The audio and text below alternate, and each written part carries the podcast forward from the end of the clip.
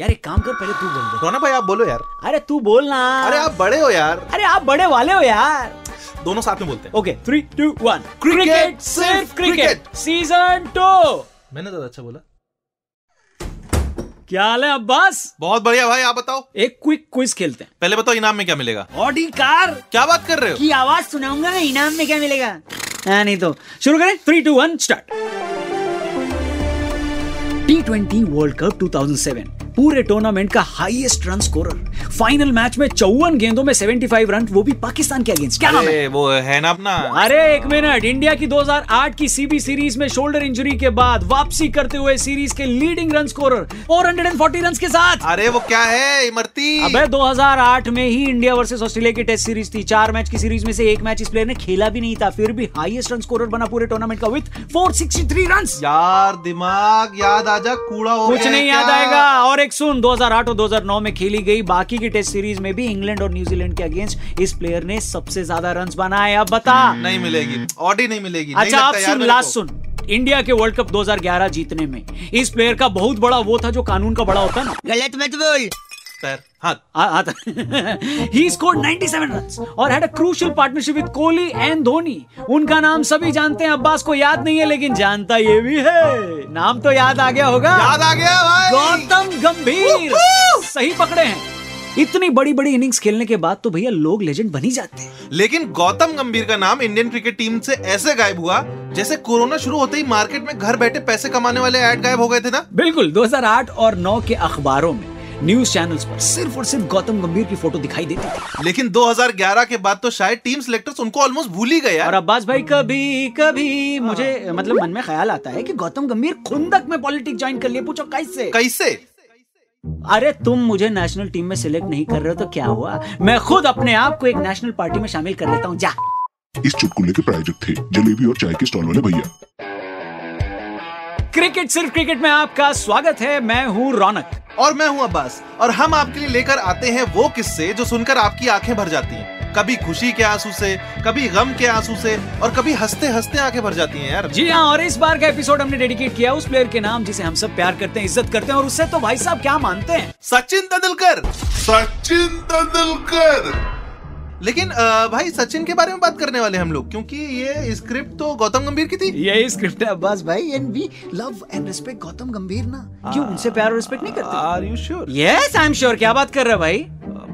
कहाँ करते बिल्कुल करते पार्लियामेंटेरियन है वो तो हम थोड़ी ना एडजस्ट कर देंगे हाँ, चलो आगे करते तो अब्बास आज उस मैच की हम लोग बात करने वाले हैं जिस मैच में गंभीर ने बनाया पिछहत्तर रन 75 रन चौवन गेंदों में बात है इंडिया के 2000 वर्ल्ड कप फाइनल की फोकस में होगी पाकिस्तान के बॉलर्स की धुलाई और गौतम गंभीर की स्प्लेंडेड बैटिंग परफॉर्मेंस तो आइए शुरू करते हैं शोर मच गया था क्योंकि इंडिया और पाकिस्तान वर्ल्ड कप के लिए भिड़ने वाले थे वो भी फाइनल के लिए यूसुफ पठान और गंभीर पिच पर थे क्योंकि सहवाग इंजरी की वजह से खेल नहीं रहे थे पाकिस्तान के प्लेयर्स ने इस बात से खुश होकर ग्राउंड पर जाने से पहले ही ड्रेसिंग रूम में भांगड़ा करना शुरू कर दिया यस लेकिन पाकिस्तान को कोनो आइडिया नहीं था कि मामला काफी गंभीर होने वाला था देखो गंभीर और यूसुफ की जोड़ी ने शुरुआत अच्छी की लेकिन यूसुफ भाई अंग यंग जुगाली करते हुए मन ही मन गाली देते हुए कैच आउट होकर चले गए और फिर मैदान में आए अप्पा आई मीन उथप्पा ये सारे प्लेयर्स कोरे बांके नौजवान टाइप के थे गंभीर 25 साल के थे हाँ। उथप्पा 21 साल के थे थे। मतलब उस time BCCI T twenty cricket को इतने हल्के में लेती थी हाँ। जितनी मेरी मम्मी मुझे लेती थी। पंद्रह रन और बने इंडिया का स्कोर चालीस पहुंचा और उथप्पा भी कैच आउट हो गए अफरीदी ने कैच पकड़ी बॉल को सॉरी चुम्मा लिया छोटा चुम्मा था इतना लंबा नहीं था और शायद ये वही लम्हा था जब उन्हें बॉल का टेस्ट अच्छा लग गया और कुछ टाइम बाद फिर वो क्रिकेट बॉल को चबाते हुए भी पकड़े गए जी हाँ फिर मैदान में आए 25 साल की यूवी पाजी उनका मैजिकल फॉर्म जो था उफ फिर रौनक भाई मैच में एक ऐसा मोमेंट भी आया हाँ। जब गंभीर रन आउट होते होते बचे अच्छा शोएब मलिक ने बॉल फेंकी गंभीर नॉन स्ट्राइकर सेंटर पर पड़ते हुए आफरीदी के पास बॉल आई आफरीदी के हाथ विकेट की तरफ बढ़ा गंभीर ने डाई मारी और धपाक वाह अफरीदी ने किलियां उड़ा दी विकेट उड़ा और फैंस मायूस हो गए फिर हमने देखा अबे किल्ली तो उड़ा दी लेकिन बॉल कहाँ है बे मतलब उस मैच में अफरीदी ने यह सिखाया कि थर्ड अंपायर का टाइम वेस्ट कैसे करते हैं अफरीदी ने बॉल तो ठीक से कलेक्ट नहीं की थी लेकिन हाँ किलियां फुल जोश में उड़ा दी थी इंजमाम के रिटायर होने के बाद ए आलू खाएगा क्या ए तू बोल हंस क्यों रहा है मैं आलू कह रहा खाएगा हूं कि क्या आफरीदी ने पाकिस्तान टीम पर बनने वाले जोक्स में कोई कमी नहीं आने दी बिल्कुल। ऐसी कई हरकतें की हैं उन्होंने जिसे आप YouTube पर देख सकते हैं और रात भर पेट पकड़ कर हंस सकते हैं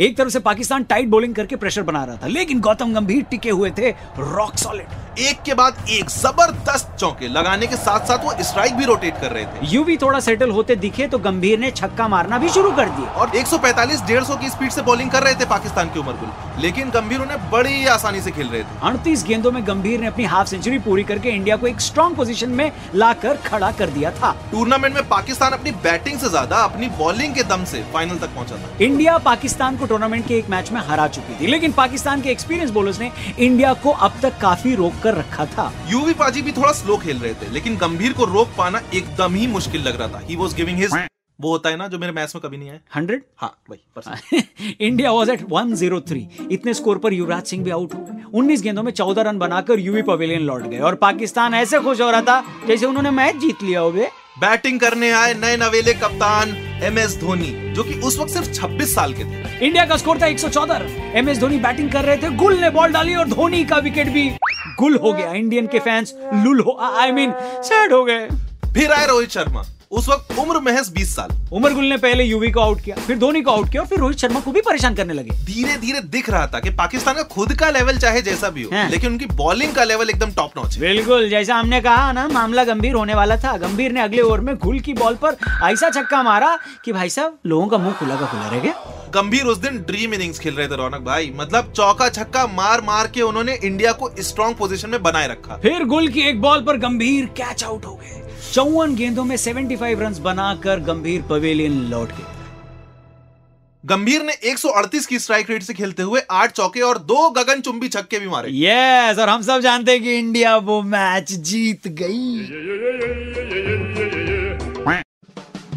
इनफैक्ट 2011 के वर्ल्ड कप में भी गंभीर ने मैच विनिंग इनिंग खेली थी और जब उन मैचेस की बात होती है तो शायद डिस्कशन में और हमारे जहन में यूवी धोनी जहीर खान सहवाग और सचिन आते हैं बतौर कप्तान भी गंभीर ने न्यूजीलैंड को फाइव नील से क्लीन स्वीप किया वाह। और ऐसी कई यादगार इनिंग्स खेली हैं जिनके लिए हम उन्हें बोलना चाहते हैं गंभीर पाजी थैंक यू गौतम गंभीर टीम से काफी टाइम बाहर रहे बावजूद इसके कि उनकी डोमेस्टिक फॉर्म लाजवाब थी और 2009 में उन्हें ICC cricketer of the year का अवार्ड भी मिला था क्रिकेट सिर्फ क्रिकेट गौतम गंभीर के क्रिकेटिंग स्पिरिट को सलाम करता है और Gautam paaji we love you ये है क्रिकेट सिर्फ क्रिकेट मैं हूँ अब्बास और मैं हूं रौनक निकलते हैं आपसे जल्दी मिलते हैं अगले एपिसोड में अपना ख्याल रखिए bye bye You were listening to Red Podcast Cricket, Sirf Cricket. Written by Dhruv Law. Audio designed by Anil Chauhan. Send your feedback and suggestions right to us at podcast at redfm.in.